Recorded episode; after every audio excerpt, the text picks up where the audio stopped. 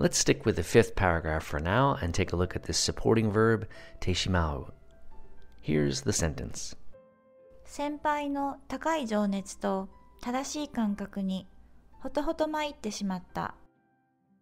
先輩の高い情熱と正しい感覚にほとほと参ってしまった。We were entirely beaten down by the great passion and righteous sense of the senior. Let's pull apart the meaning of this a little bit. Now, it's a supporting verb, right? So we've learned a few of these previously. Teiku, teageru, teikureru. These are all supporting verbs, this hojodoshi, and they enhance the meaning of the previous verb, right? The preceding verb. So that's what we see happening here in this sentence as well. But the meaning of teshimau is to completely finish something or to be done with it, to be over, um, reaching the end, right? That kind of like final straw almost. So it emphasizes having completed something, right? You'll often see this in conjunction with uh, adverbs like utterly or extremely, uh, completely, truly sometimes it implies that you're now in a troublesome situation or you're going to be in a troublesome situation, some sort of state of inconvenience, right? That's the implication here often with this with this word. And so it might leave you in a state of awkwardness. You ah, we've got a situation here, right?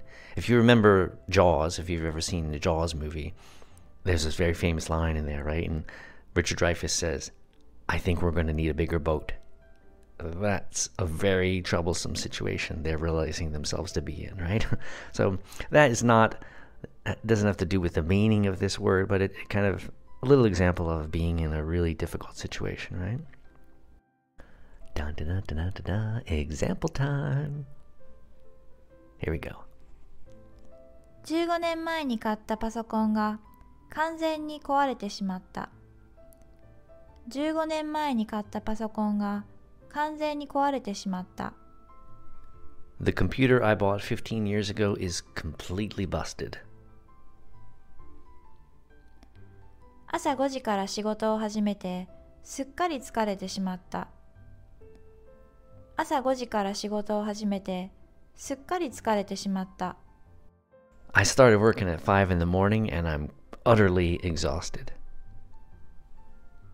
悪いことばかりしているとサンタさんに嫌われてしまうよ。悪いことばかりしているとサンタさんに嫌われてしまうよ。 So a parent might say this, right, to a child. If you're, or maybe you would say to your husband, I don't know, or your wife. that would be funny.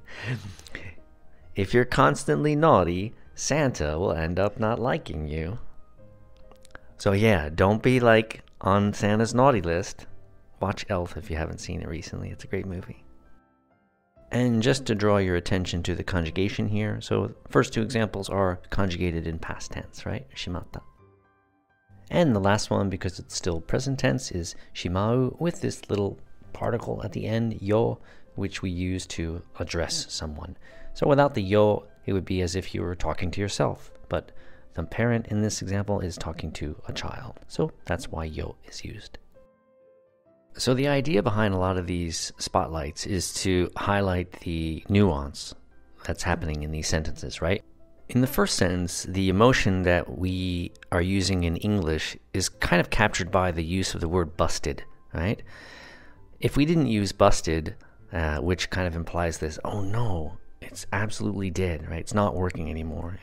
If we didn't use busted and we're a bit more clinical in our usage, we might just simply say, uh, the computer I bought 15 years ago is broken. It's like you don't care, really, right? So that's what this word lends to the sentence in Japanese, and the use of the word busted would kind of give us that same feeling in English, right? In the next sentence, what we're feeling is this idea of having reached the lowest point of exhaustion. Just so, so darn tired, right? That's what you get there. And then in the last sentence, another kind of, oh no, where the mother or where the wife is saying, you will be inconvenienced because Santa will have reached his low and you're not going to get the things that you want, right? So more emotion, more disappointment.